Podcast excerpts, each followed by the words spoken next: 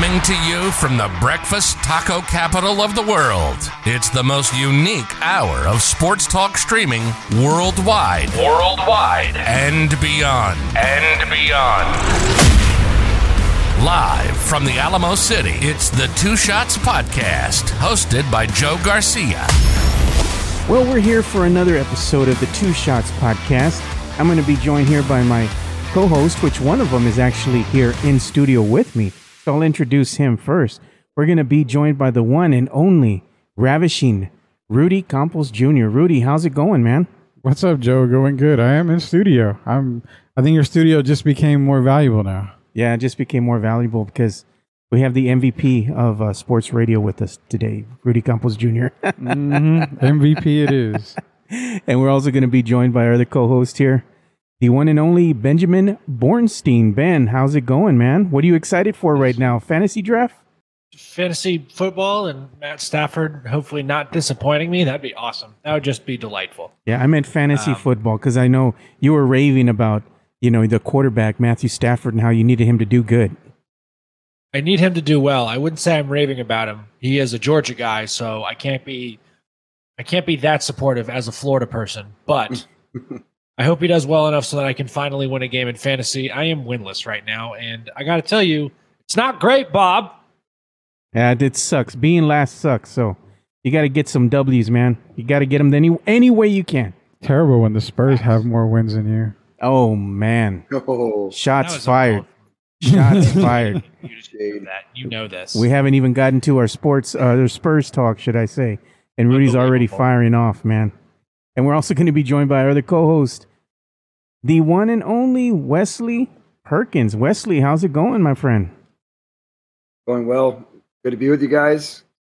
Yeah. Can't go wrong with uh, start of NBA time. You've got probably what's the best post ball, ball playoff. So oh man, it's, it's a good time. We got one of the best things to ever happen in sports, and that is the walk off home run that we saw yesterday, actually against you know the Dodgers and St. Louis. So that was great. I mean, one one. It was. I thought it was going to go to uh, you know extra innings and everything. You know, like three extra innings. You know, we're going to be in the no. bottom of the twelfth inning, still one one. Mm. But damn, a walk off home run to end the game. That's all she wrote, man. Was that wasn't the last? The last one wasn't Kirk Gibson for the Dodgers, was it? I think it was. No, I can't remember. We're but I mean, the most famous one was Kirk Gibson for the Dodgers, but yeah, walk off by Taylor yesterday was pretty amazing. Better than the uh, the crappy game before that. The uh, Yankee and Red Sox. Oh, man, wonder, you, guys. I'm just saying, you shut like, your filthy whore mouth, Rudy. I'm a big Red Sox with, fan. With the Cardinals, can't go wrong with that. I mean, like the Cardinals had gotten what 17 in a row not too long ago, just barely broke that streak. You know, what if they had knocked off the Dodgers? God, that the Dodgers are such a good team. Second best God, team in baseball. Like it was. Second best so, team in baseball, yeah. and that sucks that you got to go to a wild card fight for that. And it also yeah. sucks that you know the Dodgers won, and then they're paying the fir- the best team in baseball, which is the guaranteed World Series champion, uh, San Francisco Giants. I mean, you have the best and the second best team playing in the first round. Ba- baseball's got to get their crap together. That, that's not right. That can't mm-hmm. happen. Yeah, but to me, it was exciting only because we had the Boston Red Sox defeat the lowly New York Yankees, which I despise with every fiber in my being. And I made sure that I was talking lots of trash after the game because during the game, a lot of my friends and a lot of my family were talking trash to me as the game was was the game was going. Even before I even woke up in the morning, I was already getting text messages, even from my nephew, who's a diehard Yankees fan. Oh, the Red Sox are gonna lose today. Blah blah blah. I said, all right. And then yeah, that's all the, she wrote. The Yankees and Red Sox. I mean, whoever won the series was going to go up against the Rays. It has the old San Antonio Spurs feeling. Make it to the playoffs and bounce in the first round. That's the way it's going to be for the Red Sox. We don't know what's going to happen, Rudy. I, I, am willing to bet that that's going to happen. Bounce first. Well, round, well, that assumption the is Yankees not are wrong. trash. Brian Cashman is trash, and Aaron Boone is trash. There, I said it. But the, hey, the Yankees I'm, I'm lost. Actually, Why are you talking about the Yankees? But, hey, but I'm I'm a Yankees fan. And I, I oh, have to oh tell you this. God. They come I, out okay, of the look, woodwork, look, man. Look, my heart bleeds for the Astros. Seriously, I love the Astros. But the day that I went with my wife and my in-laws to New York City and the groundskeeper from from the Yankees saw me filming the old Yankee Stadium. The year is going to be torn down, and he says, "Hey, you and your wife want to come in here, and I'll tell you a little bit about the, the history of the stadium, and come come in the center field. And I have tickets tonight to the to the Subway Series." Did they let you pet like- the pet rat that they have in the back? No, they didn't. But LOL, Joe, as if it's only one. but I, I swear to God, guys, from that day on, I was like, I no matter what else, that was the cool ball. Just so Gross, cool. Wes. Gross. You'll just let anybody buy your affection. Oh, Unbelievable. Yeah, man. Wesley's over here just pouring himself out to any team, you know? No Anybody shame in for that the game. yeah, well, we're going to go ahead and dive into uh, some San Antonio Spurs talk. So that's the real reason that we're here. And yes, San Antonio Spurs are back in action and preseason play. And is it time to have, you know, everybody get excited? Is it time for jubilations or is it time to go ahead and get ready for the inevitable? You know? So Spurs fans are crazy, man. I got to tell you. The first game, they were already re- ready to christen Josh Primo as the second coming, you know, of, of the next NBA bona fide star for the San Antonio Spurs. After one preseason game, the kid looked good. I'm not going to doubt that, man. 17 points and a little over 17 minutes. Kid looked great out there. You know, the Spurs came out. They were fired up. They were looking pretty good. They were an exciting team to watch. You know, they were going up and down the court with the best of them. The pace was very noticeable, for one. Two, the defense was pretty good, you know? And their shot selection was well balanced. You know, they had some threes, they had a lot of mid-range jumpers, and they had a lot of po- they had a lot of shots that fell for them point blank right at the rim. You know, everything was great for the San Antonio Spurs in their first outing against the Utah Jazz, which they handedly won uh, that game by a final score of 111 to 85. Now, before we go ahead and start getting all crazy here, let's kind of come back down to earth. And we're going to go ahead and start with you, Ben. What was your observations from just the first preseason game uh, the San Antonio Spurs played against the Jazz? You mean the Yaz? The Yes. Because they were not at full squad, so they are the. well, that too. You know, they weren't playing with a, a, a full squad. Yeah. Um, mostly because the Y is not worth as much as the J in Scrabble. Nerd alert. Anyway, um, no, it was great. It was good. It was nice to see that. Um, I believe our, our guy Paul Paul Garcia was keeping track of the uh, where shots were coming from. I think he said, I think it ended up being less than twenty percent of the shots came from the mid range, which is absolutely what you want to see with this team. It's very much a team that's going up and down the court.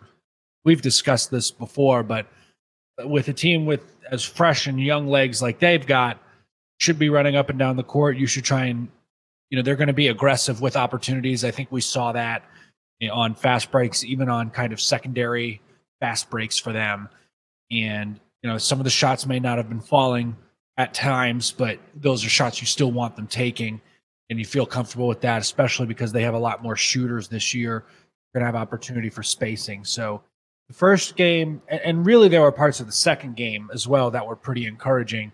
Uh, despite 17 point deficit, they came back. They had opportunities to maybe maybe not win that game, but come back and tie it up and and make it competitive. And they you know they made it as competitive as they could, and it was a close game in the end.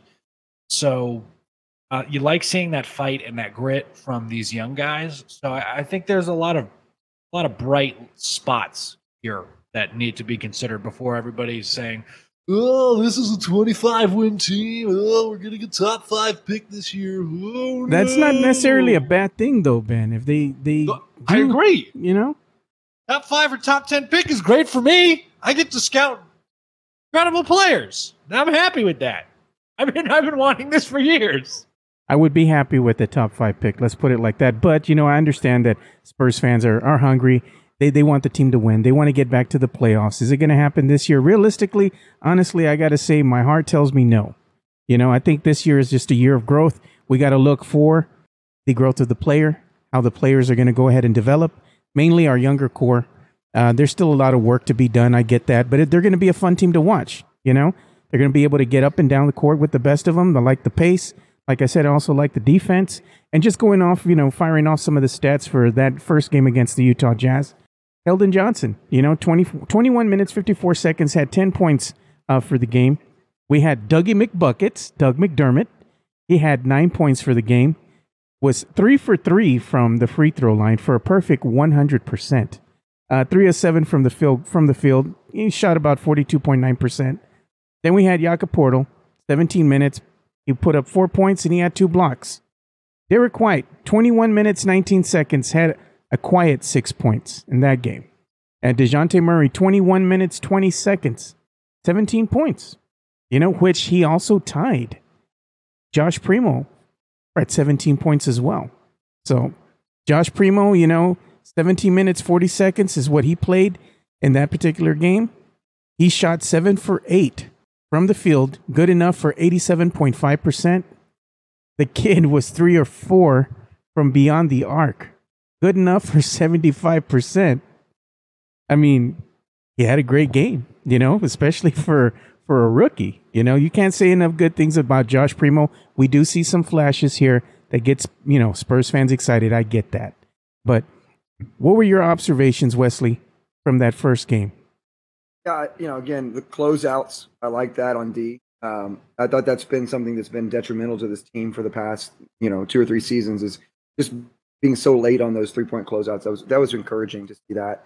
Um, you know, I know that of course Gobert wasn't playing, so you know you got shots in the middle of the paint that they're not going to get from the Jazz in a normal scenario. Um, however, I you know again, DJ continues to, to take steps forward. I, I, I like him as the Spurs point guard. I do like him as their leader and their player uh, to build with. Uh, but again, you know, it's still kind of a question mark, a mixed bag. Lonnie Walker gave them the same inconsistent Lonnie Walker play. Love to say, well, it's just what is he going to do? It's been the same Lonnie Walker now for you know multiple seasons where he just turns the ball over, travel. You know, he's too quick to to make a decision, doesn't take his time. Um, you know, so there there was kind of one negative for me. Uh, I'll be honest, guys. You know, the one player that I know, and we're not talking game two yet, but the one player that I was really happy to see uh, and his growth was Bryn Forbes. I mean, Bryn Forbes looked really consistent with his, uh, you know, with his decision making. I thought that his shot looked uh, even better. He, had, he he shot the ball with confidence. And another thing, it, it was kind of wasn't a huge factor because he didn't do it very often. Keldon um, posting up at, at the uh, mid range, getting getting a post up, taking a fade away there on the baseline. It, it may not be something that people really remembered, but I, that's encouraging, you know, because if Keldon Johnson can get a mid range game, if he can get a three point shooting, you know, percentage that's worthy of opponents wanting to, you know, guard him and and uh, and chase him off that, then he's going to get into the lane. Then he's going to get those big body buckets that he that he's going to get. Um, I'll be honest. You know, the most encouraging fact out of that out of this game was uh, the play of the bigs. I really liked what Eubanks did. I thought that he had a good, solid all around game. Uh, McDermott was sketchy, a lot of fouls. You know, but again, it's part of just piecing things together with him. Uh, Poeltl again played pretty solid. Uh, didn't see Thad Young. You know, was kind of a little bit question mark about that and why maybe he didn't play in game one, but maybe it's just kind of a minute thing and it's kind of some rest. But um, Primo, don't say it. Kid was awesome. Um, you know, let's let's drill. One of those uh, three pointers out of the three or four was a bank shot, but it still went in. Hey, I was apologizing. It still goes in, right? It so, still counts. Um, I, I, thought the kid looked pretty good. Uh, I it's just for me. I guess the best thing that comes out of this out of this first game, especially, was what is Pop going to do with the rotations? Because Bell, you got you know Primo. Is he going to be on this roster proper, or is, is he go down to G League time and spend some more time developing? I mean, it's it's going to be intriguing. I don't, you know, really honestly, I don't care how many games they win lose. They're going to play an exciting brand of basketball. Uh, it's going to be fun to watch. Yeah, that is that it is. It's going to be fun to watch, but there's going to be a lot of growing pains this season. So we're going to go ahead and get Rudy's thoughts. Rudy, go ahead and, and fire off and let us know how you really feel about this first game that the Spurs played against the Utah Jazz and what you thought about Josh Primo. Well, I mean, I've the way I've thought about Primo is the same way we I thought about him when we drafted him. I mean, we the Spurs needed a guard. I mean, they needed guard play. I know bigs was probably was the number one definite you know hole that needed to be filled. Uh, but they ended up doing that very well. I think Drew Eubanks you know, showed a lot in this first preseason game. The bigs, like Wesley said, I, I was more interested in how, how the bigs did. Poeltl had four points, ten boards. He had a couple blocks. Uh, Eubanks was very, very active. Even uh, Landale, I mean, he was very, very active. He got into you know a bit of foul trouble, and he had, I mean, not foul trouble, but he had some turnovers. I think five turnovers. Uh, but all these guys, and I was surprised how good of a passer Landale was. I mean, that was really amazing to me. So I think that first game I concentrated more on the bigs than anything else. To see Primo actually put up some numbers was it was a bonus for me. I mean, I didn't get really excited over it. Uh, we saw what he could do in the summer league, so I mean, I guess for me it wasn't you know crowning him or going on Spurs Twitter and just giving him all the love and you know saying he's the next Kobe Bryant and all this other stuff. No, I mean I'm not doing any of that but he can play. But let's be real, he's going to start the season off probably in Austin. So I, I don't want to get too excited from what I'm seeing. All I want to know is can this Spurs team just continue to improve? I don't care if they win 40 games. I don't care if they win four games. It doesn't bother me. This season is a season of growth, and it's a season to see which players are going to be a part of the future going forward. So I'm taking that type of analyst every single game. I'm taking that inside every single game. Which guys do I feel are going to be a part of this team going forward? This is the year. This is the make or break year for the entire team, from DJ all the way down to guys like Landale and uh, them who just came into the uh, Spurs organization. Yeah, and that's that's the thing. You know, we need to see what what these pieces can do. You know, the the verdict to me is still out on on one Lonnie Walker. We still need to see what he can do in the context of the regular season. We need to see more consistency out of him. Uh, same thing that goes for Luka Samanic. You know, we haven't really seen him uh, too much during these first two preseason games. Um, Bryn Forbes looked good. Good. You know, I mean, as far as him being able to shoot, I mean, that's why he came out here. You know, we need somebody to make some buckets. They're going to go ahead and go to Bryn Forbes for that. You know, we didn't have very uh, many threes go down for us last season. And with Bryn, you're hoping that's going to go ahead and, and be rectified. You know, you do have some bigs on here that can shoot at three as well. So that's a, a positive moving forward. You know, I also wanted to uh, keep a close eye on one Devin Vassell. You know, I wanted to see how this young man is coming along. And Devin Vassell, you know, he put up nine points in the night against the Jazz. And I got to say, you know, his shots always looked impressive. I just wanted to see what other uh, weapons this uh, young man has put in his arsenal. You know, how far along is he coming? Because uh, I, I, really, ho- I'm really hoping that this kid's going to really develop um, into a, a, a, player that can be very consistent and give us everything we need. You know, as far as not only offense but defense, and do a lot of the other little things out there. Because he has a high basketball IQ, I think he's going to be very instrumental to the Spurs' future. So I got a close eye on him. Um, also, you know, seeing what Keita Bates uh, Diop is going to be able to do. He's Honest, not going to make the roster. He's, is he? This is the thing that I was going to just bring up right now, yeah. too. We have two players that need to be cut before the deadline, you know? So that's another, that's what I was just about to say. I got my eye on Keita, Bates Diop, you know? Uh, Aminu. Aminu is probably the second. If I have to pick two, it's those two guys. Yeah, you know, and we have we have Al-Farouq Aminu. He did not play in the in the first game. Uh, coach's decision. Uh, neither did Zach Collins because he's injured. You know, we had Tre Jones out.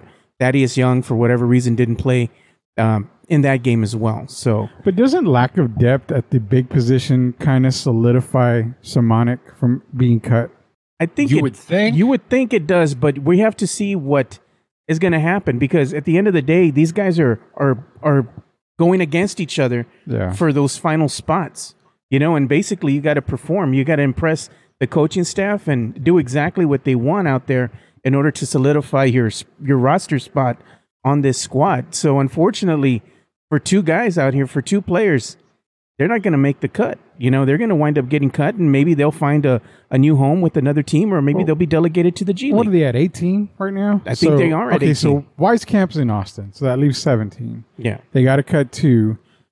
I mean, say if they don't cut Luka, because I see a lot of that being thrown around on Twitter. If they don't cut Luka, then are we almost certain that Thad Young stays the entire year? No, he's trade bait. Yep. He can't trade him until was it October? October 10th or 10th, yeah. 15th or one of the two days. Yeah, Yeah. that's, I mean, that's three days away though. It's not like it's the big. Well, no, no, and you don't have to make the these. season. like, you don't have to make these cuts until later on. You know, before Yeah. the season starts. But yeah, if we do end up see if he's not traded and we see Luka being cut, then is it safe to say that he's probably going to be a part of the Spurs' future this year? I mean, you're, you don't want to give up a guaranteed big guy who's still developing for a guy you're not going to have on the roster all year. Even though he's trade bait, you're not guaranteed to get uh, you know a big in return that is going to probably affect you because we can't we can't guarantee Jakob's going to stay healthy. I mean, he's had some injury bug. Drew Eubanks is very very inconsistent in the past couple of years. We can't put all our marbles into Landale, so there's Well, no I, more bigs. I did like Jock though. Jock Landale. Yeah, he did. It was he great. could pass, you know, But and that's the can't one put thing I like. We can't put all our marbles into Landale Oh, right no, now. no, no. So I mean, that's where I'm kind of confused on the cut part. I've seen people saying But that it- Lucas should go because he hasn't had a great preseason, but why would you cut a guy if you're intending to move a Thad Young? But here's my question, guys. So Timing. with with Samanic, you, you've got a guy who went 19 in the draft, got a guy in Keldon who went 29, right? Same draft, same class. I get it, two different positions, but can can we honestly say that they can't find a valuable big somewhere? Somebody's going to get cut from another team too. I mean, my, my point is simply this: I, I just don't see Samanic having any kind of development that is worthy of him staying on this roster. Right? He's most definitely the worst player that they have that they actually picked through the draft on this team. The player that they have been grooming, and I don't, he hasn't developed not to the extent that he needs to in order to. If you, I mean, heck, if you even look like a Drew Eubanks, Drew Eubanks, I know he's been, he's like the trash of the N- NBA 2K, right? He's mm. like the guy gets the lowest rating every. But at the same token, you know he's going to hustle. You know he's going to make mistakes from time to time. Oh come on, hustle. Wesley. get He developed a three point shot in his offseason, man. If it goes consistently, yeah, exactly. That's what I'm like. I just don't see that Samanic. I'm not one of those haters on him, but I just don't see that he's done enough to warrant a roster spot over somebody else at this point. he point. doesn't give consistent effort when he when he gets into Yeah. an NBA game. And because he doesn't give consistent effort, his actual play is inconsistent. Yeah, I Those think a lot of that's that. probably his biggest issue. I think a lot of that stems from him just getting inside his own head. I think he just uh, second guesses himself a lot, not very confident in what he wants to accomplish out there on the court in certain game situations. You know, he might overthink it. He might think too too slowly. You know, at times and make the wrong decisions. Uh, he just needs to get better in that regards. And I think that he's already. This is going to be his what third season, right? Yeah. So he's going to have a contract year coming up, you know, and they're going to have to really look at him. hmm Unfortunately, I don't think he's done enough to to warrant an extended ex, an extension. But would You know? everybody feel the same if he was drafted 29th? I don't know. I think honestly, I would. I think I would. I just, it, you know, I, I think the confidence thing is the one is the part for me that bothers me about him. Is just that, you know, he's got a good skill set. And I know he's a young guy. I know it's it's hard to not remember that he is young, but at the same token, you're starting to see more and more youth around the NBA, and if you're not developing after three, I just I know. It's in particular, it's the same problem I have with Lonnie in a different way. Lonnie's got some talent. Lonnie's got some quicks. Lonnie's got some athleticism. But if you can't trust yourself to make the right play, if you can't move in a position where after all this time you don't know what what the best decision is that to be made, you know, without traveling or without making a, a mental error, you know, I, I don't know. That that to me is Samanic too. Is like he'll give you a, a flash and go, "Ooh, that's great," But what and gives times you go, like what gives Lonnie the okay? So here's my other question: What gives Lonnie the pass that Luka doesn't get? Because Lonnie's been here longer, and he still hasn't developed into the player everybody wants. But yet, people shit on Luka all the time, but he hasn't had the same amount of time as Lonnie Walker. So that that's my thing. I, I mean, yeah, he may he may turn out to not be a great player, but I mean, three seasons you want to get rid of the guy. Second season you want to get rid of the guy. And everybody says we got to get rid of Lonnie. We got to get rid of Lonnie. Oh, but this is Lonnie's year. You know, we're going to give Lonnie another chance. Th- These guys are not, you know, they're not the guy type of guys. You know, we're not watching Cade Cunningham. We're not watching Evan Mobley walk through those doors. It's going to take a lot of time for these guys to develop. Keldon was a very special player. He was a he was a five star athlete coming out of high school. There's no reason why he should not have been a lottery pick. The only reason why I thought he wasn't lottery was because Kentucky just he didn't have that he didn't have that same you know spotlight in Kentucky when you're surrounded by a bunch of blue chip Well- athletes. That's also because Lonnie Walker played at Miami. Yeah. Okay. Yeah. I mean, Lonnie did play at Miami, but again, when you're coming to the NBA, it's it's the same thing for me. Why why get rid of a person when you don't give him the same amount of time you give another guy who's doing the exact same thing? I mean, can we really say Lonnie is playing way better than Luka? And he's had more NBA time. Lonnie does play a little bit better than Luka, you know. But the the thing with Spurs fans is that they haven't really even seen what Luka Samanic can actually do because for one, he doesn't get a lot of playing time, Yeah. and then when he does, doesn't really make the most out of those minutes. You know, very inconsistent. Uh, again, you know, his decision making out there is not the best. Uh, he's very tentative, not very aggressive.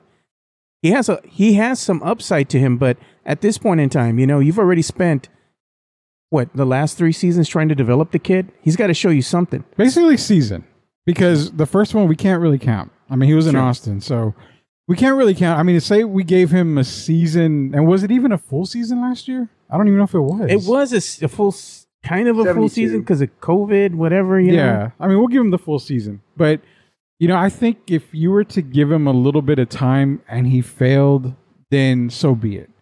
But it's it's kind of like like I just go back to the Lonnie thing. Lonnie hasn't done anything worthy of where he was drafted. I mean, that that's a fact. So it's like I see more more quote unquote, you know, armchair GMs shit all over Samanic. But then you stop and don't think and look at the bigger picture. Lonnie's been on the damn roster, the main roster for a while. And he still hasn't done anything. Luka's been on there for one season without getting minutes. He only got minutes when Rudy Gay was sitting out or somebody was injured. And when he did get those minutes, he actually produced some. So I- He made a bigger turnaround last season from the beginning of the season up until he was where he was at. You know, at the end of the season, it was night and day with the with the kid. You know, but coming Yeah. in to the first preseason game, you know, we we don't really see a lot out of him. We didn't see much out of him until the second game. The first preseason game that he had against the Jazz, he was only out there for like nine minutes, thirty nine seconds. I think he put up what was it? Here, I'm looking at his stats, six points. You know, in those nine minutes, not Yeah. bad, but I mean, he's not getting a shit ton of minutes like the other guys. You know, so Hey, that's I just want to throw this out there. Uh, you know, Rudy, it's a fantastic point about Lonnie. I, I, I think the same thing. You know, my only thing is why did he get like a little bit longer than? I, I think it has to do with DeMar DeRozan. It has to do with you know some of the veterans that were on the squad already, and you've already had a guard-heavy team, so the reliance upon Lonnie to do more isn't bigger. So I agree with you. This this year in particular, not is Lonnie's year of like, well, maybe he's going to develop, or what is he capable of? For me, this is his year. Like, there's there's nobody. Eh, eh, you're supposed to be a starter, or you're going to be the sixth. You better be able to hold up that end of the bargain. Which, to, be honest, he hasn't shown it. I agree with you 100. percent To be honest, you know, I, I'm not sure that at this point, and this is my kind of thinking, only mine. This is just my opinion. I, I kind of think that in the NBA proper right now, it's win now. It is. It's not. Hey, let's let's go ahead and be. Let's build a process over six years. It's win now.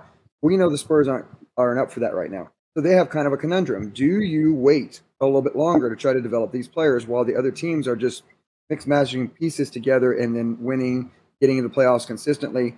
You know, that's kind of the point. Is that you know how long do you wait on a dominant? How long, how long do you wait on a on a Lonnie Walker? Because you're right it's kind of an impatient league right now. You know, do you take the time to say we're going to develop? I don't know. You know, at this point, I think you, you start to lose fans' interest in other things if you don't put a product out there in a few years. It's going to at least get you to the playoffs. I think I pissed off Ben. no, no. But what we are going to do, you know, now that uh, Wesley went ahead and kind of agreed with with Rudy. I think that's a great segue now for us to go ahead and transition to going into our next topic, which is going to be the second game of preseason play for the San Antonio Spurs. And in this particular game, they had the Detroit Pistons, and the Detroit Pistons weren't running out there with just a skeleton crew. They had some players out there, you know, so different outcome for the San Antonio Spurs. as the Detroit Pistons hand the Spurs their first loss in preseason play by a final score of 115 to 105. And in this particular game, and I'm not being mean by any means, but when you have Bryn Forbes being your high scorer of the game, that does not look good. Does not bode well for the San Antonio Spurs. Bryn Forbes, had, Bryn Forbes had a good game. You know, he was out there for 18 minutes, 58 seconds, put up 20 points. You know, leading the way for the San Antonio Spurs. Right behind Bryn Forbes was Keldon Johnson. 26 minutes, 48 seconds is what he played for the night. He had 18 points, two assists, three rebounds, and also two turnovers. But we won't we won't go ahead and shit on Keldon because he had a great game, you know. And you're looking down the list here, and you're going to see okay, who else contributed? Lonnie Walker, he contributed 26 minutes, 58 seconds. He had 13 points. He was the third highest scoring Spur against the Detroit Pistons.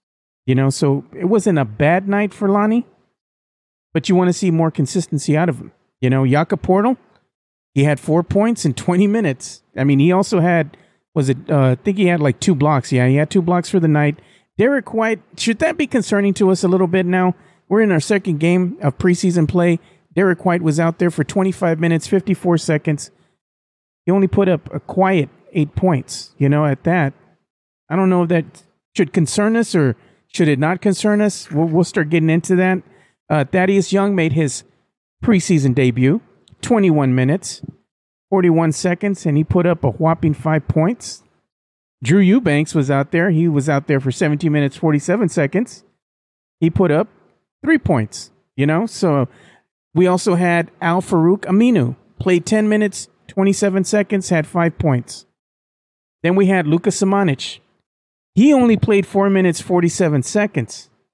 He put up six points. That was pretty good. You know, second preseason game, given, you know, hardly any minutes, but still produced on the offensive end. You know, so all in all, it, you know, eh, it wasn't a great effort by the San Antonio Spurs. They fell behind. What about that bum Primo? Primo only had a couple minutes, Rudy. what are you talking about? Bro, Josh Primo only played six minutes, 43 seconds. No, I I know it was only He had seven zero minutes. points. Yeah, I don't know seven minutes. It's just everybody was all Primo this, Primo that, and you know HEB sold out of all Primo Primo picks. products and stuff. But yeah, so I mean, no, I was HEB got messing. its money's worth now. Yeah. They're fine. They're happy. But the alright. the thing was is that the Spurs fell behind quickly. You know, they just right out of the gate, Detroit came and just put a haymaker on them, and the Spurs fell behind by as many as 17 points. Finally, they woke up and they started making a game of it. You know, and they fell behind by as many as 17, made the game interesting. You know, and kind of really made a run at it. You know, and and in the first quarter, the Spurs were outscored 39 to 22 second quarter is when they started to come alive a little bit here and i believe at one point they took the lead by two points.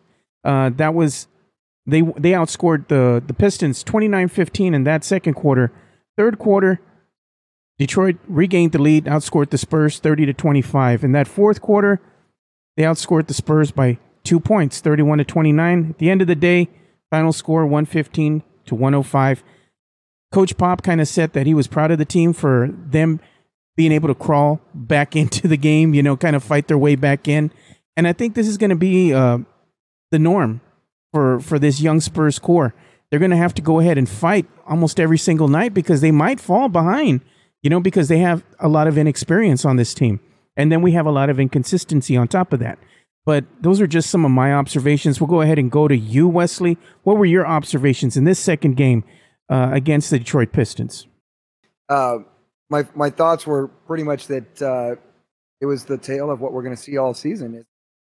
One game they look like world beaters, the next game they're going to look sloppy. I mean, and we're going to get inconsistent performances from some people in some games and others from you know, from others. And uh, you know, I, I think part of what you do in these preseason games is you're looking at um, who who can get steady minutes, who can get the steady diet of you know rotation minutes, and who's going to be reliable. You know in certain situations, you know, when you need to go small, situational moments. Um, I thought you kind of saw that throughout the game. I thought you saw moments where, you know, they found some lineups that worked. Again, during the comeback, you saw some things work for them pretty well. And then um, at other times, you know, again, you know, you, you kind of want a little bit more out of your out of your young core guys that you know you're hoping will be the ones to kind of press you forward. Uh, like I said, it is kind of concerning that Bryn Forbes was the leading scorer, but it, but then again, I mean, you know, again, I think that just shows again the maturation that he has um, since he went to the Bucks. For he looks to me like he's got savvy veteran type of feel now. Like it's not the Bryn Forbes like that hangs his head after he missed a jump shot or a three pointer like we saw just two seasons ago. I, I, I look at him and I think you know, he's going to be a valuable asset, not just for the three point shooting, but for the fact that, you know, it, when you go win a title with a team, you, you go through that process, you understand. Um, and I, I, don't think that can be discounted to some extent. And I, I, think that's part of the reason why Pop and, and RC and, and Brian brought him in is just because he's had that maturation process now of, you know, going through that top level with, with another organization. And, um, you know, I, I thought overall, again, very up and down performance. Um, you know, are we going to see the first team that plays up to competition levels this year and then plays down to others? Um, are they just going to play down because that's their competition level altogether? I mean, it's just yet to be seen. Um, it was nice to see Thad, Thaddeus Young get out there and get a little bit, a little bit of minutes. Um, I, if he's not traded, I do hope that he becomes a stable part of the of the rotation because he is a good big man, and I, I think he um, a, a, very a very good pick to to play uh, if especially you go small, you go four guards and a and a and a big. He'd be a really good big to have in the middle. Um, you know, along with the Jakob Poeltl or somebody like that who could be interchangeable. So, um, yeah, there wasn't a lot shown. I, I, just again, it was typical preseason basketball, kind of sloppy, ebbs and flows. Yeah. So you know, some of the other stats before I go to you, Ben. Points in the paint. Spurs, yeah, and Pistons both had 14 points in the paint. Biggest lead for the Spurs was two points. I believe that occurred in the second quarter. Pistons had 17, you know, as far as their biggest lead of the game.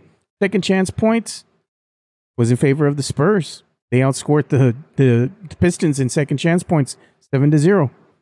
Fast break points, favor of the Spurs. The Spurs had five fast break points compared to the Pistons that had none. You know, so the Spurs, they were getting after it. I mean, the pace was in favor of the Spurs. Unfortunately, at the end of the game, it just came down to knocking down shots the Spurs went through a cold drought, you know, a cold spell right off the bat, and they just could never uh, fully recover from that, you know. They tried, you know, but by then it was already too late. The damage was done in that first quarter. Uh, but other than that, Ben, what were your observations from this game? In particular, what did you see out of our bigs? So, Wes, Bryn Forbes is a cheap shooter. That's why he's back. He's a cheap shooter. All right. Faces the floor. He doesn't cost you money. And playing for the Bucks, having a ring, he's going to be pretty complacent with his role on the team. I think he's not going to demand a lot of shots or a whole lot of PT. These guys are. As far as the bigs go, it's very encouraging. Like Rudy mentioned earlier, Jock Landale, good passer, not afraid to to make risky passes. Uh, that's kind of why he had some turnover issues as well in a couple of the games. But I like where he's at. Drew Eubanks is extending his range when it comes to shooting, which is great. Jakob Poeltl is consistent and solid as you want him to be. Problem there. The the thing that is a little nerve wracking and frankly quite terrifying is that Lucas Samanic could only get about five minutes of playing time in preseason game where other guys just weren't getting a whole lot of minutes elsewhere. If you can't crack a rotation in the preseason, knowing that you're a fringe guy right now and your job is not safe, that's a problem. That should signal to you that you need to put in better effort. So that's what I would be looking for next few games from him, assuming he playing time. You know, it's hard to speculate on rotational minutes season. That's when everything is getting funky, and there are two extra guys on the team who wouldn't be getting minutes otherwise, and they are perhaps stealing minutes from people. We don't know who those two guys are. Could be two guys who never played. It could be two guys who are getting decent minutes. We just don't know. So, you know, you, you kind of play with the caveat of that may show itself later for the season. You have to cut those two. So it's it, it, you got to take everything with a little grain of salt, whether it's the good or the bad. Just have to know, okay, it's preseason. Things get weird. Things Things do not play out the same way as they do in the regular season. And you know the, the coaching's not quite the same. Preseason, Pop doesn't care about getting wins in the preseason. No, no coach really should, unless you know you're a coach who you know you have to see you have to see good things from your team. Like most most coaches will take a loss as long as they're seeing good good stuff from certain players. You know, Spurs fighting back down from 17, that's a bit of a moral victory for them. In a preseason game, that's totally fine. In a regular season game, that would be kind of unacceptable to get down by 17 at all. Um, then come back and you have opportunities to win the game as well. I mean, it's frustrating. So, you know, you you would have two completely different reactions from preseason or regular season. Just you have to be level headed about some of this stuff, which of course Spurs Twitter is not. So, you know, see what we can do. Try and make it happen, folks. Yeah. So going to you next, Rudy. Observations that you saw in this second game against the Pistons. And is there anything here that kind of concerns you? You know, concerning no. I mean, I it's preseason, man. I can't really get too much concerned or read into too much of what's going on in the preseason. I mean, Keldon had a great game. Yes, Bryn had a great game, and I'm kind of agreeing with Ben. I mean, he's come, he's content with what he's doing. He's got a title already. He's got a ring.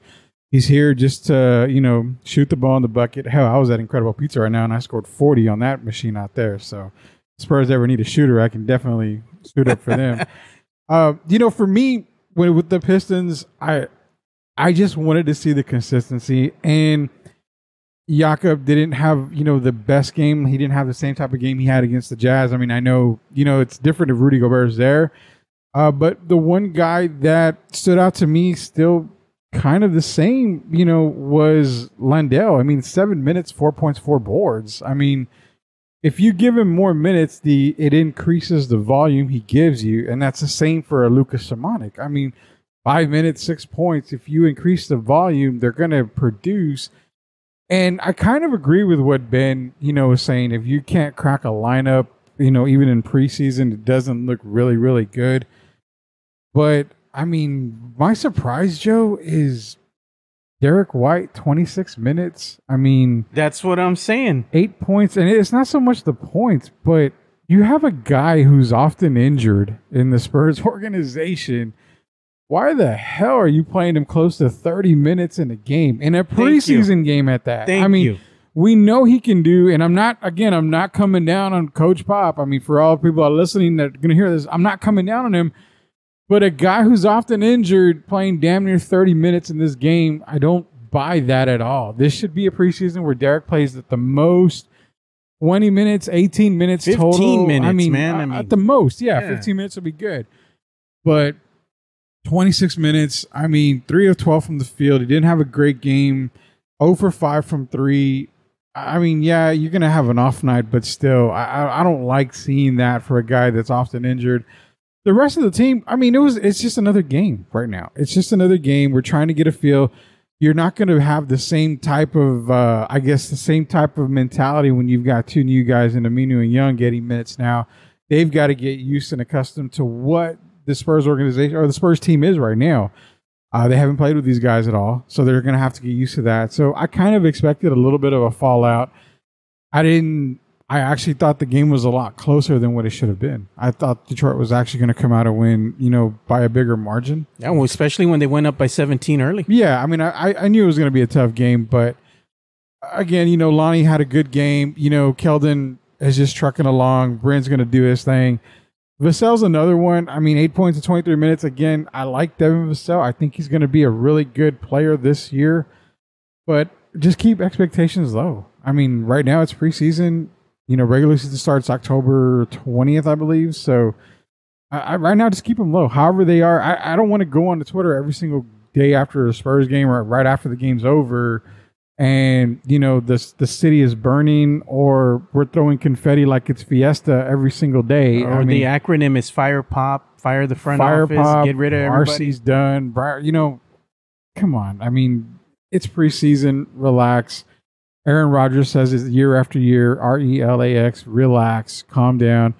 There's going to be struggles. We saw struggles in this game. There's nothing much you can actually look into this and say problem, problem, problem, problem. Not yet. The only problem I see is playing Derrick White that many minutes in a preseason game. it's a useless game. Don't play him that much. Yeah, he can break his toe or break his foot or something. You know, we we don't want that to happen. And For a guy that means so much to the Spurs team, because when Yeah. he's injured, all you ever hear is people bitching, well, he's out. We're not doing good because Derrick White's not playing. He's not in the lineup. Why the hell are you playing him this much in a preseason game? yeah, and then he took a charge. I saw that, and that was a pretty pretty Yeah. vicious uh, charge that he took. It was a no call. Yeah. You know, you can't have that happen too many times because then sooner or later he's going to get injured. You know, another thing I thought that was interesting last night in yesterday's game against the Pistons is uh, Coach Pop's decision to sit Dejounte Murray and not play him. Period. And they went ahead and inserted one Lonnie Walker. I think to me that was kind of telling. They want to see what he can do. You know, and they gave him a shit ton of minutes. He had 26 minutes, 58 seconds, put up 13 points, and that, and you know, with that many minutes, um, he he attempted 18 shots. He knocked down six from the field. Three point attempts. He had he attempted eight. He knocked down just one. Okay, I mean, I think they're going to test him a little bit more in preseason play, just to see what he can do. Because let's be honest, if they start moving forward into the regular season, is Lonnie Lonnie Walker going to wind up getting 20 plus minutes a night every single game? I don't know. You know, um, maybe they're just trying to test the waters and see what he can do right now. I mean, what are your observations on that, Rudy? I I think right now with Lonnie Walker, I mean, you've got to get him the minutes.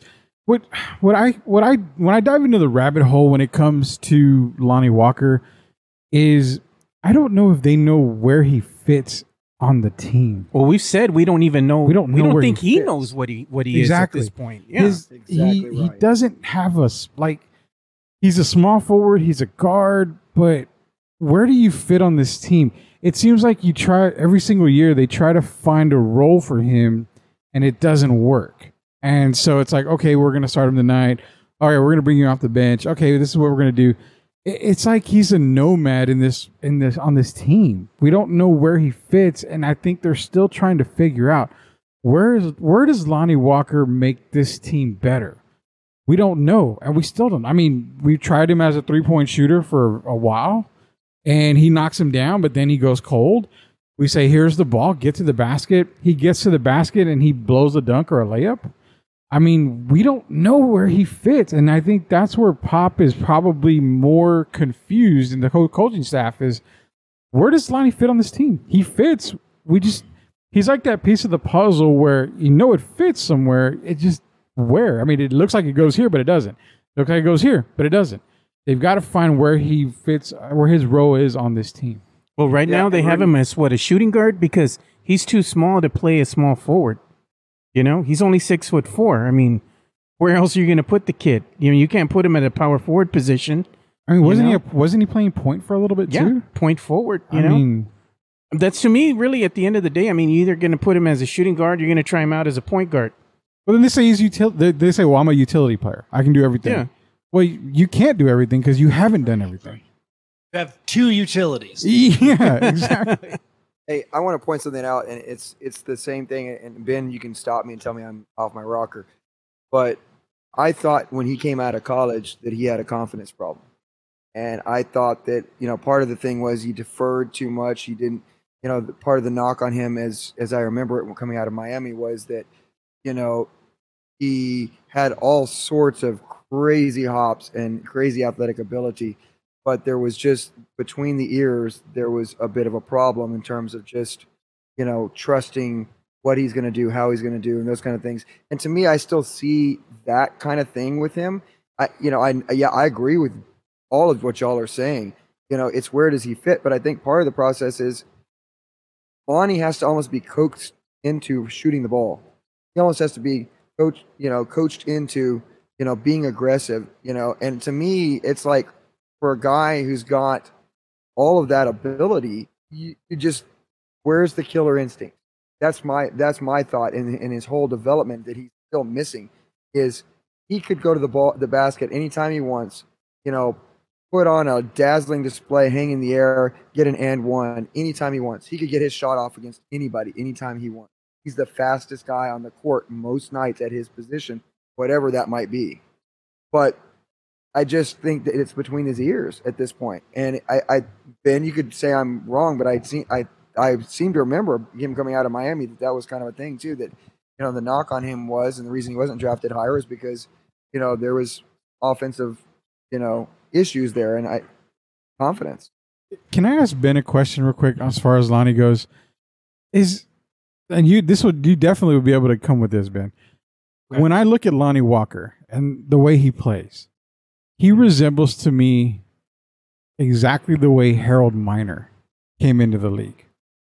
Very athletic, can score, but very inconsistent. I, and every time I watch him play, Harold Miner comes to mind because Wow.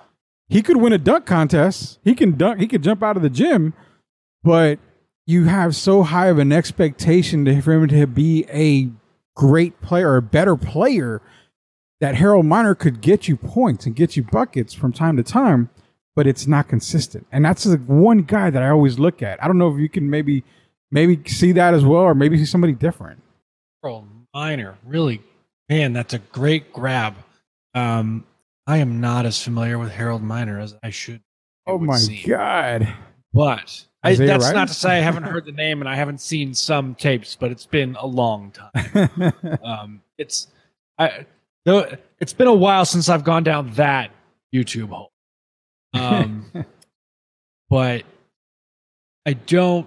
I wouldn't disagree with that. Uh, the way you've described him is, and what Wesley has said is, I would say, is fairly accurate. Where he was a guy at Miami, he probably could have been the guy if he wanted to be, but he didn't really want to be, and he he has supreme athleticism, absolutely. And like Rudy said, is a guy who can jump out of the gym. He is a pogo stick, and he has issues. He's had issues finishing at the rim, whether you know, regardless of what the kind of finish is, he's had issues with that, and has also been inconsistent. But he's shot. The weird part is he shot thirty, I think thirty-five and a half percent from three last season, but it wasn't on volume. So it's hard to really say and extrapolate how he might be a better shooter than we think. Again, that comes back to being consistent. And I think some of it, again, a part of what Wes said was he's a guy who, if he wanted to, he could go and get to the rim. He can go and get his shot. He doesn't. He doesn't. It's either he doesn't have the confidence to go out and be aggressive in certain spots, or he's afraid to be aggressive because he want he need, he thinks he needs to um, defer to the other guys on the team, to to a Dejounte or to a Derrick White or or someone else on the team. But it's you know if you're on the floor with a Drew Eubanks, a Jakob Poeltl, uh, your point, whoever it doesn't even really matter who the point guard is, and maybe Keldon Johnson at small forward. You you know maybe defer to Dejounte or Derrick White to make a play, but not to shoot the ball. I mean, you Keldon Johnson has it looks like he's improved his shooting since last season. He looked good in the limited time with Team USA, and um, I've liked how he looks so far this post preseason. Postseason, I'm getting way ahead of myself. Not for a Um, while. Not for a while. Whew. I might have to wait a couple years on that one. But uh yeah, I mean he's a guy who's just he sh- he shouldn't be second guessing himself. If you're going to shoot it, just shoot it. If you're going to go to the rim, just go. Just I, I feel like a lot of times, you know, Pop and that coaching staff will live with a mistake as long as it's an aggressive mistake. If if you're not making a mental mistake, if you're not being a dummy, if you're not giving him a, a, a lack of effort, then they'll live with that mistake. They they want to see guys be aggressive and try and get shots and try and take advantage of what they might perceive to be a mismatch. So, yes, uh, Harold Miner to what Wes said, all of it. Yes, all of it. He's he. Lonnie Walker needs to show some consistency. Yeah. So that's the thing that the the think the theme of tonight's Spurs talk is Lonnie Walker more consistency. We we kind of understand that aspect of it at this point. I mean, that's what you're expecting out of him coming into the regular season, you know. And I think that's exactly what the coaching staff is trying to get out of him by giving him a lot of minutes. Um, you know, like they did this last night, you know, against the Pistons. Uh, they're trying to get him in that that way of thinking and get him in that flow of things already. So hopefully it can come to fruition where he'll be a little bit more productive this coming season. Because if not, I don't know if the Spurs are going to extend the kid. I don't care how much athletic ability he has. He needs to just show more, more consistency. And I know a lot of Spurs fans have already said they're done with him. You know, so the verdict's out on Lonnie right now. If he doesn't show consistency, I'm sure that the Spurs will wind up parting ways with the kid, unfortunately. So we're going to go ahead and transition here and talk a little bit about Major League Baseball because that's what we do now on the Two Shots podcast. We started talking about Major League Baseball, and we're going to kind of continue that talk. I was quite excited that my Red Sox did win against the New York Yankees in the wild card. Unfortunately, not looking so good right now for my Red Sox as they are down to the Rays three to zero at the top of the fourth. But I think that was to be expected, Rudy, because as you had said, you know, it's probably going to be, in your eyes, a sweep. I I might give the Red Sox one game, but yeah, I mean the Ray when it comes to the uh uh the uh, know I mean the Rays are, are I mean golly I can't really say uh much about them. the Ray the Ray I mean the AL I'm sorry not the NL the AL the Rays are the team to beat in the AL. I mean they've got one of the absolute best farm systems in baseball, and it's showing with Wander Franco and everybody coming out of there. They're the team to beat in the AL it, it, the Red Sox beat the Yankees. You won the rivalry right there, but it stops there. I mean, it's it's yeah. not going to go further. I, I they might. I mean, I would say you can't really say anything because the Giants were expected not to do anything this year again, but you never know. But it just they're going to be overmatched big time against the Rays. Yeah, and the Rays are kind of deep because this is a team that was uh, having to play through injury. Yeah, and even though they lost some people, you know, some of their players, they actually got better yeah. even with injury. So that means that this is a pretty damn good team. You know, I mean, they won hundred games. You're a pretty good team if you can win triple digits in a season. Yep. Yep. And they didn't have to play in a wild card game to to get the play also in. That. You know, like the Red Sox. I mean, the Red Sox are not the Red Sox of old. Let's be honest. You know, but yeah. I'm still a diehard. But still fan. better than the current Yankees. Well, they bested the Yankees, so there you go the Yankees. The reason why the Yankees lost is because you spent so much damn money on Gerrit Cole instead of yep. solidifying an entire pitching rotation. You need more than one damn pitcher to guarantee your spot further and further into the playoffs. You've got the you've got murderers row when it comes to bats, but you have nothing but fluff pillows when it comes to pitching. And even Gerrit Cole was not super super great. He was garbage last. Night. I mean, terrible uh, yeah. in that game. Yeah. Terrible. You know, but credit to the the Red Sox though because they came out and they were aggressive. And you know, the thing is, a lot of teams in this situation would have gotten scared by the by the Yankees bats. You know, oh let's let's not you know be they're they're afraid to pitch aggressively. You know, and the kudos to the Red Sox for actually having a pair of balls, throwing a pair and going at them aggressively on pitching. If, you know, they were they were pitching. one team who is not going to be afraid of the Yankees, it was going to be the Red Sox. Their yeah. yeah. Their their capacity to hate the Yankees far outweighs any sort of capacity they have to be afraid of them. Yeah, so you know, credit to the Red Sox. They came out with the game plan, be aggressive. They were either going to say, you know what, we're going to outpitch them, or we're going to give it our best shot, and they're just going to hit every damn thing we throw at them and good for the Red Sox that it actually worked. You know, so their their gamble worked for them. You know, let's hopefully they can keep this going and maybe win one or two games against the Rays. I hope, Rudy. I'd hate for it to be a sweep. It, it looks like it might be, but like I said, I, will give them one game. the the uh, The whole MLB playoffs. I mean, it's it's fire. I, I love the MLB playoffs this year. All the matchups are good, even though we saw the Stros beat the White Sox pretty bad today the White Sox are a way better team than what they showed today. But to be honest, I I, I want to say the World Series champion is going to come out of the Giants and Dodgers game the series. It's just the Dodgers are a little a little skeptical right now, only because of Clayton Kershaw being out.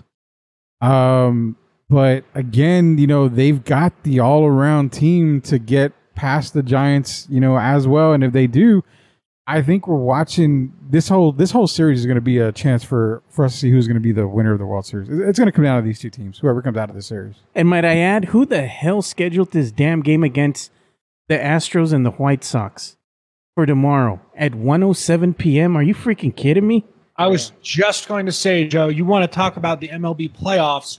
Let's talk about the idiots who schedule these things, right? This is your postseason, and you are scheduling games in the middle of the day when your fans are unable to go to those They're games. at work. Who are the morons who planned the games? Uh, That makes okay. no sense. Yeah, it makes total sense, guys. Look, you're not looking at this from the, the right perspective here. Okay, that's a garbage time, right? The Astros beat on garbage cans. Damn, There you go. damn. You know what? I'm gonna have to tell Chris Duel But- about that one because he's gonna come at you, Wes. But at the same time, MLB is not like the NBA where game one of Spurs and Nuggets is Friday, game two is the following Friday. I mean, MLB wants to get it in, get it out. Let's get this over with. We own October, so we're getting it done in October. This isn't the NBA where the playoffs last from, you know, March to June. I mean, that's just ridiculous. They're not messing around Sir, because the Red Sox least play tonight, right? mid-April. March Playing. is college basketball time. Oh, sir. Lord. show Okay, I'm sorry. Oh, I'm forgot, sorry. It's. April, April to June. I am June. triggered. It's uh, the NBA playoffs last as long as NHL season. I mean, it's it's bad. But the NHL Aren't- playoffs are actually quite playoffs enjoyable. Very similar. kind of, yeah. It seems like we're in game one of the NHL playoffs, and then you're like, God, these two teams are still playing. Oh, it's only game five. Like, oh God, Yeah, but what I was gonna say is the Red Sox are playing tonight against the Rays. Tomorrow they play again against the Rays at 6:02. I'm like, another early Oh, start. uh, yeah, the the Braves play at. Uh, there's a game at five oh seven. The Braves are playing tomorrow at 3:37. I just Well, you got to get are the we- crap out of the way What- first oh, because the Dodgers Oh, and Giants are God. the headliners. I mean, I, I have to I have to know I have to know who decided that you know what we're going to start at 07 after the hour. We're going to start seven minutes after the hour. We're not going to start our broadcast at five. Five oh seven. but you got to have seven minutes worth of trailers. Commercial times. You got to have seven minutes worth of trailers. They got to get those trailers in. Seven minutes of trailers for a playoff game. Incredible. Well, I, I think a lot of this just has to do with the fact that you know this is this is partly why the MLB has, in my opinion, they have the best postseason any you know of any sport. I, I think that I honestly think that No, you don't. you know, I, no, I do, and here's why. It, it- because, like, as to what Joe was saying, because you play a game every pretty much every day, you know, and I think the fact is, yeah, it, it's not ideal that they play in the daytime or that they play at 5:07. Um, but the idea is that they do this also in the regular season. I mean, you know, the matinee games, it's the series and the way they go, and I and I don't and I kind of despise the regular season. So, you know, am I a huge fan of that? No, but let's be honest we got to get through this first round because you want to see the next round and then you want to see the World Series. So to me, like I, I could care less. You know, it, it's I I'm I don't think I'm gonna watch a game. You know, obviously I I'm I'm working, so you know. Uh, but nonetheless, you know, it's kind of fun to, to check by during your lunch hour. Hey, I want to watch a little baseball and, and check out the matinee, you know, time frame. So and it's meaningful baseball. So I don't know. You know, part of it's like I don't really care so much. It's like as, as long as they get the right, you know, the right teams get through, and you get to see some quality baseball. And hey, by the way, don't count out the San Antonio Rays okay. to, Oh, to my. take it all. You know, I was joking with Rudy earlier, and I was telling him if San Francisco does, in fact, go all the way, do they go ahead and wheel out one Barry Bonds to kind of wave high to the crowd? He's probably yeah, going to charge highway him. his neck. Come Can't on. miss that. Come on, oh man. my God! Come on. Leave Barry alone. What did Barry ever do to you? Barry didn't do anything. Nothing. Absolutely nothing. Except for that he was like a total D bag to everybody. Well, okay, so you're in Atlanta, so that was back when the Pittsburgh Pirates and the Braves were playing pretty frequently, right? He was a Smoltz fan. Good times. yeah. That you were was a, you uh, were a John Smoltz kind of guy, Ben. John, Man. I don't know about John. I, I don't know if Ben. I don't. I knew. I know Ben. guy. I know Ben's like 25, so he doesn't remember all this stuff. But those were the days of Bobby Bonilla, Barry Bonds, Andy Van Slyke against Sid Bream, Ron Gant, uh, Terry Pendleton, all those guys. I don't think Ben remembers any of them. I was telling Rudy, I remember I remember when Barry Bonds first came into the to the to play for the MLB. The guy was rail thin. Yep. Ben, I'm gonna Yeah, be his honest neck with you. was man. a third of the size that Yeah. it is now. yeah. But he was he was the fear most feared batter even in Pittsburgh. You, you didn't want to pitch to the guy, and you still didn't want to pitch to him, even though he was not juicing. I believe in my Barry Bonds. What did you boy. say, Rudy? You still have to hit the ball. You still have to hit the ball. I don't care how it is. Bugs Bunny struck out that big dude that juiced on the cartoon every single time. You have to hit the ball. You've the got ball, to hit Ben. the ball, and he was swinging with a Did- actual wood, like a trunk, Didn't- tree trunk. Didn't Bugs Bunny get? What wasn't there a literal, like almost a literal train of that guy running the bases because he kept hitting home runs off Bugs Bunny yeah, it before was that. Yeah. Bugs Bunny realized his mistake? Yeah, that's right. Well, Oh man. Bug Yeah, Bugs had a Gerrit Cole his- inning. Yeah, so that I, I you have to say that Barry Bonds definitely was not doing grades when playing for Pittsburgh. Come on, let's let's be No, honest. Well, let's be honest. Let's be oh, honest for a second here. Every every major, let's say, MLB superstar back in the day, before they started testing, how many of these guys were actually doing the clear, juicing before they got busted? I mean, let's be honest here. A lot of the other, let's say, players knew what was going on. They just don't say anything. You know, it wasn't until we started hearing, "Oh, look at what's going on with Ah. Mark McGwire, Barry Yes, Bonds." One of the other things I hate about baseball, the many unwritten rules of baseball. If it's unwritten, it's not a rule.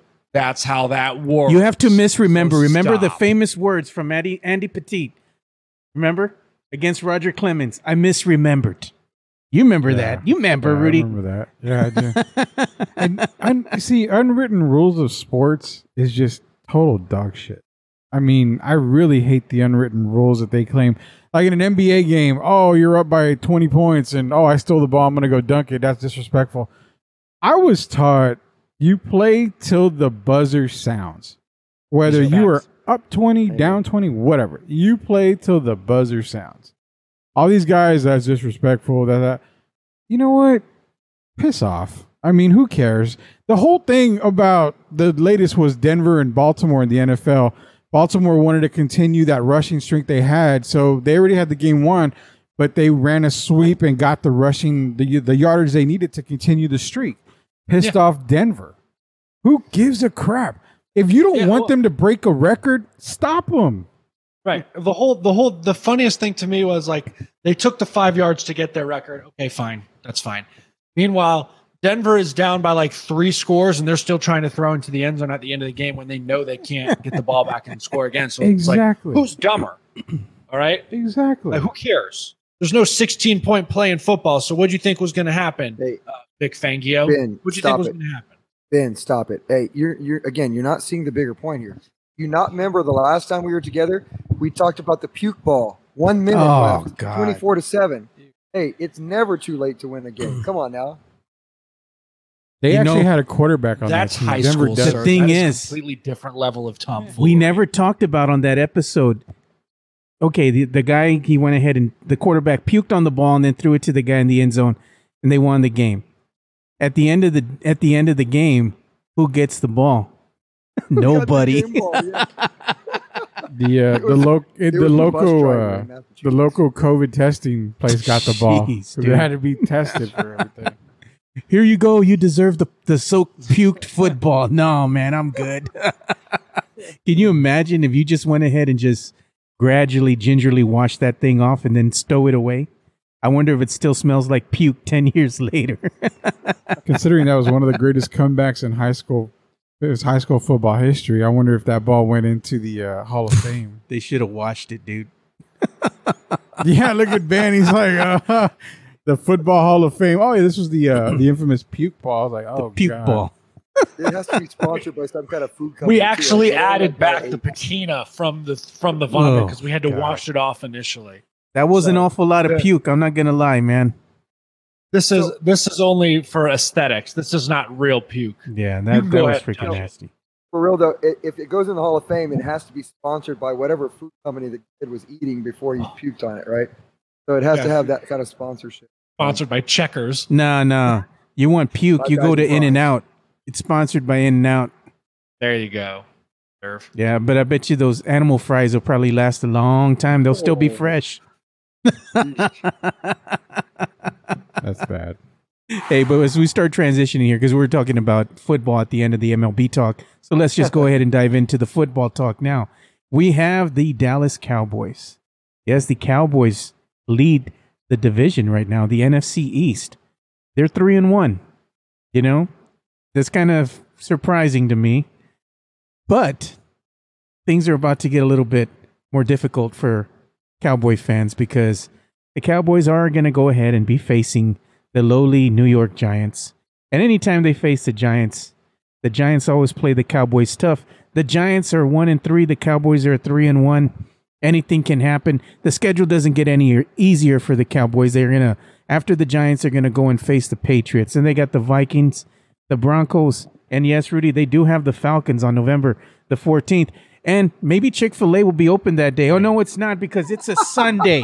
It's a Sunday.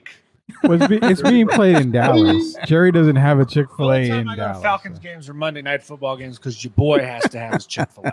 I just like making fun of Rudy because who the hell puts a Chick Fil A in the stadium and they know the the games are going to be played on Majority Sunday? of the games are on Well, Sunday. they, they put it in there knowing that they have an SEC championship game every year, which is on a Saturday. Yeah, There's a soccer team that plays in there on non Sundays, and um, So basically, you're saying the Something like that. Falcons are worth a shit. Basically, I mean, no, they you can be honest about it. I I am one that believes the Falcons are terrible. I mean, they should have drafted a quarterback. I've been screaming that for years. they like the one they have. They like Matt Ryan.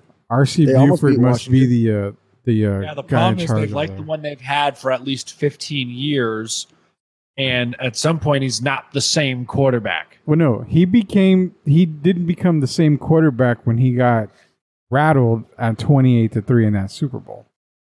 After Oh, that put that Super on Bowl, lo- him. oh, That no, no, terrible. it's not on him. You know that. No, no, it's not on him. But as the quarterback, as the leader, when you give up that lead in the biggest game of the year, you are never the same.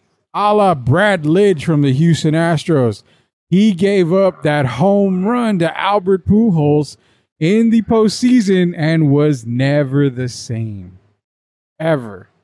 He didn't get to that point. I mean, the Astros, you know, played like shit to get to that point, but you have Lidge come in to close it in a very, you know, against a very good Cardinals team. Then Pujols rocked his world. Guess what? Brad Lidge, no more. Same thing for Matt And Ryan. Much like my good friend Michael McDonald says, things will never be the same again. Or you all forgot to mention what happened, you know, with the Bills and the and the and the Oilers. You know, 1993, 41-38 final score. Let's not That forget that one. I That watched that game. Yeah, that was bad. Love But you, blue. He deserves.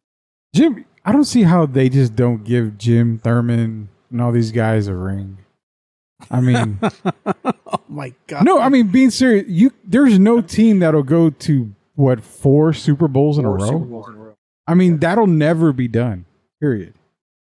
Uh, give them the pity ring. I don't care. They des- they deserve a ring just for doing that. Actually, it'll start happening this year when the Cowboys make deserves it. something. Oh and then they my make it god! next year. You better and then the shut your year, mouth, and then the Wesley. You know what? Let's. I think we lost Wesley. Boo. If, Boo. if the, Cow- got a Super if the Cowboys make it to the Super Bowl, I'm busting out the VHS and Mm. the uh, VHS tape, and I'm recording it old school. I will record that game old school because it'll go right in line with the other Rudy, ones. you just confused a whole generation of people. They don't know what those three letters together mean. VHS. Oh my god. Yeah, well, that was the last time, like they said, the Cowboys won a Super Bowl was in the VHS I'm, era. I'm so- out here ready to break out a Betamax, dude. Yep. Oh my god! But anyway, the Cowboys do have Laser a tougher schedule ahead of them. We Laser stopped disc. at the Falcons, but they also have the Chiefs. They play the Raiders, the Saints, and the Washington football team. But there's nobody that scares you on that schedule. But you're talking about the Cowboys, Rudy. Yeah, I, I, and again, I, I kind of Everybody's scared. I'm I hate that I've defended the Cowboys lately, but I've actually defended them a lot because Yikes. they're they are so much better at the coordinator position, and that's what makes the difference for this team. You don't rely on a you know a head coach like Jason Garrett, the clap who just claps his way to games and all this stuff. Kellen Moore was young, but now that Kellen Moore is able to just do what he knows how to do, run the offense the way he wants to, McCarthy has taken a step back. McCarthy's trash, dude. is. His play calling is horrible. His clock managing is awful. babysitter. He's a We all wonder why Aaron Rodgers didn't like him. Although to Mhm. be fair, Aaron Rodgers probably doesn't like a whole lot of people. But Yeah, no, he doesn't really. But Dan Quinn's a difference maker, and I know a lot about Dan Quinn. I mean, he was a head coach for Yeah, the. Falcons. Yeah, I, of course I do. He's a Florida hell man of a, Dan Quinn. he's a hell of a defensive coordinator, and you're seeing it today. I look at the schedule and I get the I get them thinking like, well, okay, it's a little bit tough. The Giants yawn. The Patriots yawn. The Cowboys can lose against the Giants for whatever reason. The Giants always play them tough, no matter They what do. their what their uh, uh, record but is. But that was Eli Manning, though. This doesn't is matter. I think the Giants in New York are tougher than the Giants going to Dallas and play. Even the Chiefs game, I, I'm completely not sold on the Chiefs being a great team this year. I don't really have them w- going to the Super Bowl this year in the AFC. I mean, really, what has been their biggest issue this year? Hasn't it been defense? Defense has been has Yeah. been big, and not only that, Mahomes is getting rattled this year. Oh man, I mean, you the Cowboys have a they have a fast paced defense. You can credit Dan Quinn to that. but you got Dak on one leg, dude. That's the thing that scares me is that he was running in that last game that they had.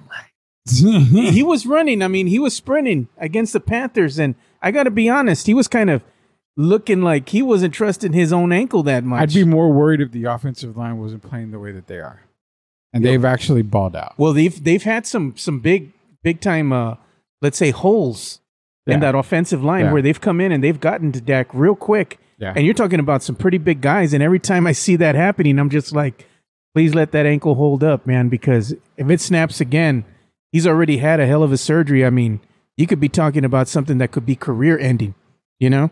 Yeah, So you don't want to see that happen to, to somebody let like say Dak. this, okay, so I, I, I- I'm all in all seriousness. I really like the way the Cowboys are playing. They're very balanced every every capacity. They're deep, and I think to Rudy's point, the defense is playing well. They're not playing great. They're playing well. They've played a lot better really than in years up. past, uh, Wesley. So they're they're really banged up, and and and you know one thing that, and I know we haven't mentioned it yet, but to cut a player like Jaylon Smith is something that Jerry Jones and every other coach on, uh, that coached the Cowboys over the past however many years, since Jimmy, would have never done. But to cut a player like that right now says this team is serious about taking step into, you know, both the playoffs to being a championship level organization you know, we can laugh it up because we've had 26 years of expectation to try to make them want to be a Super Bowl champions, and all of us willing them to be Super Bowl champions. But the fact of the matter is, is that this offense right now, how do you game plan it? Okay, let's say you take the running game away. Okay, great. Dak's going to eat you up. You got two great wide, wide receivers, one on IR, but the third receiver spot, they've got interchangeable pieces. You have two very capable tight ends that are very under underrated in both Darwin uh, and uh, Blake Jarwin and also in Schultz. And then you've got, you know, a, a very athletic and very capable CeeDee Lamb on the outside that can do most anything he wants to with the ball in his hands. I mean, this offense to me right now, this is the best offense in football. And on defense, when they start to get some of their players back, because let's not forget that for a minute, they literally are playing pretty salty defense for the most part with guys going from a different position to try to play end because they haven't they don't have the depth there and it's still working out for them. And we can say oh, okay well that's just guys they beat the chargers on the road. Chargers are a really good football team. That is a really good football team. So I, i'm just saying this right now.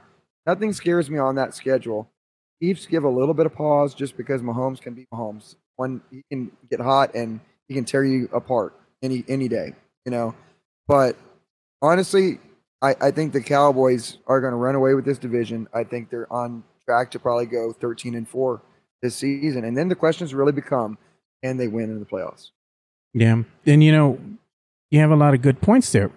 but the one thing that's always come back to bite the Cowboys is consistency. You know, at, as the end of the season starts to wane on, they kind of faded away. And you know, as their as their schedule comes and it looks like it's going to start getting a little bit more difficult, are they going to wind up fading away? Or are they going to find a way to pull together and push on through? You know, that's the thing. You, want to see the team grow.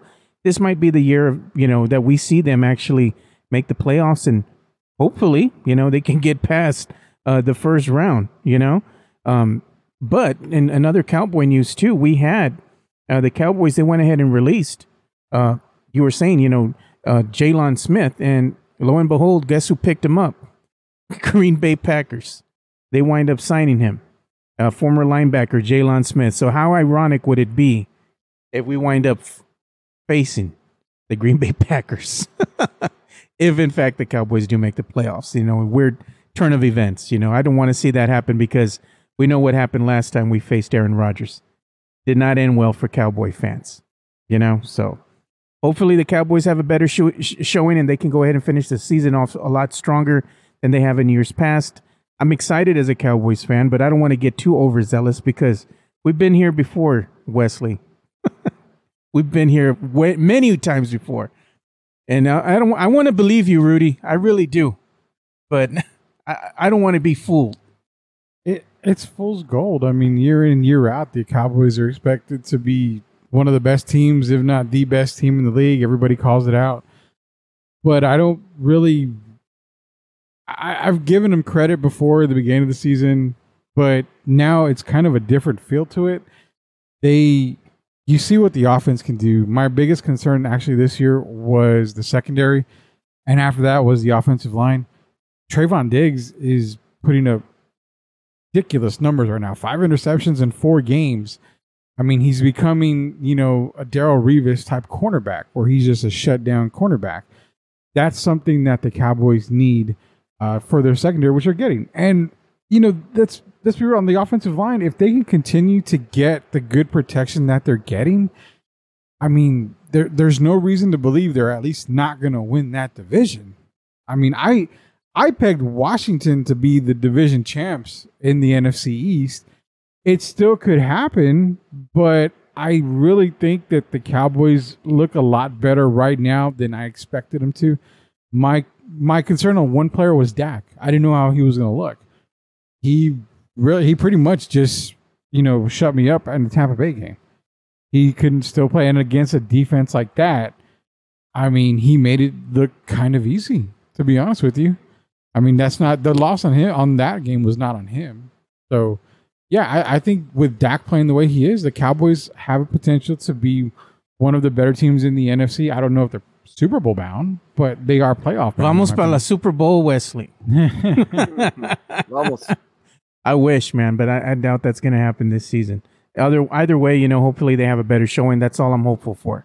But as we go ahead and bring this show to a close, we'll go around here, let everybody kind of plug themselves on so you know where you can go ahead and follow follow these guys on social media. We'll start with you, Ben.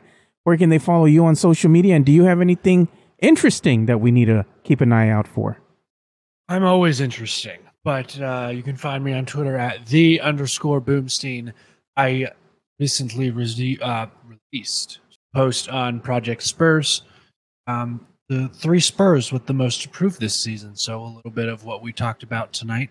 Lucas Samanic and Lonnie Walker were mentioned, as well as Zach Collins. But of course, Zach Collins is injured and won't be playing until probably Christmas.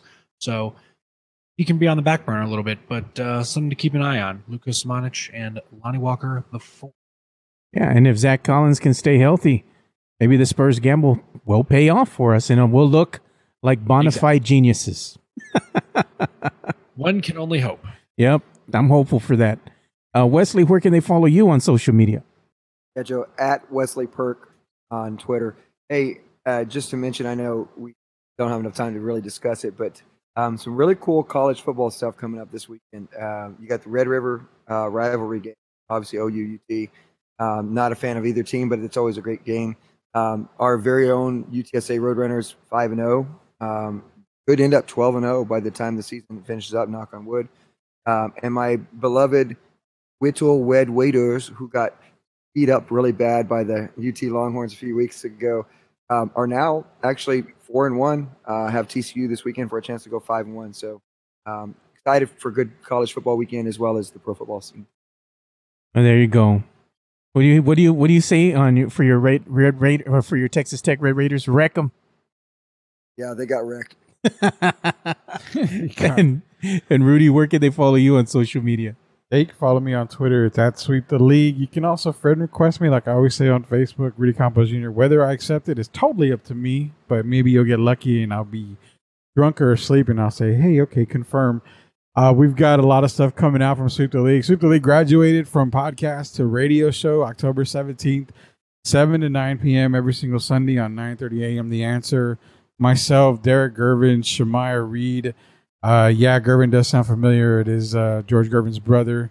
But we're gonna have a, a ton of fun on that. We're gonna cover just about everything. Like Sweep the League says, you know, we sweep every single league. And Wes is right. You know, college football this weekend's gonna be oops, sorry, gonna be pretty good. Um, Auburn and Georgia. You're talking Arkansas, Ole Miss. It's gonna be a really, really good weekend of college football. Florida and Vanderbilt, uh, boring, but uh, we'll see how that goes, right, Ben? ah, yeah, he's giving the thumbs down. Everybody can't see him right now, but Come on. That's not even going to be a game. we do have a big. nerds have no chance. oh my god. Well, we do have a big fight coming up this weekend that I'm going to be watching because I love watching some Oh, combat sports. I love watching boxing, and we do got Wilder versus Fury three, the trifecta here. The, I guess the the final, you know, the finale, the grand finale, hopefully, of. De, Deontay uh, Wilder and, and Tyson Fury, the Gypsy King. So I'm looking forward to seeing this one. Hope it lives up to the hype. Fury's going down. I hope he does. Uh, come on. Yep, Fury's going down. I have a feeling Fury's going down bad. Man, you, you got to put some money on it, Rudy. I don't believe you, man. I cannot Uh, believe what I'm hearing. I I can't believe I'm saying it. But I- Wilder I- has gotten his ass handed to him the last two times. Fury licked his own blood off of him. If that doesn't say a warrior, I mean, come on, dude. I, again, I just I have this gut feeling that Fury's just not gonna win. Well, I don't know. I it could be because of the whole COVID thing that they went through. I mean, he had to take you know some time off from training. I just I don't think Fury is Fury doesn't have the same mentality going into this fight that he would have before, because this is a fight that he he was like mandated to take. So he's overlooking Wilder, in my opinion, and I think that's what's going to cost them. Right? I don't know. I still got my money on Fury. Because he was supposed to fight Joshua, right? yeah, So I mean, but Wilder went and sued him made to make this fight happen. And that's why I think Fury loses because he's like, okay, let's fight, yada yada, bam, boom, bomb. Oh, he goes down. I think that's the reason why Fury loses this fight. Yeah. Well, this is the trilogy, should I say here? Uh, Tyson versus Fury three. So I'm hoping it lives up to the hype. Hoping that the Gypsy King does get the victory and comes out on top of Wilder. Uh, to me, that would be a, a perfect, perfect night of boxing and a great night of sports. By the way, too. Go UTSA. Hopefully, they can go ahead and continue their their their winning ways and stay undefeated. You know, you can also follow me on social media at Two Shots Podcast, all spelled out T W O Two Shots Podcast, and I will be happy to talk with you that you know about anything that has to do with the world of sports or even going and diving a little deep into the world of the geeks. You know, because me, Ben, and Rudy, and our good friend, our good buddy over there, Jeff Garcia, and even Wesley here, we're geeks at heart, man. We like talking about you know things that are going on right now as far as streaming. You know, we got anything you need us to watch on Netflix, Squid Game. Hulu. I, I've been watching it. I don't tell me the ending because I'm not there yet. My little niece almost ruined that for me. So if you got anything you want us to watch, go ahead and hit us up and let us know. So for Benjamin Bornstein and Wesley Perkins, and also our good friend over here, Rudy Campos Jr., I'm Joe Garcia. Thank you for listening to another episode of the Two Shots Podcast. And like we always say, spread the love, stop the hate, and be kind. We're out. Peace.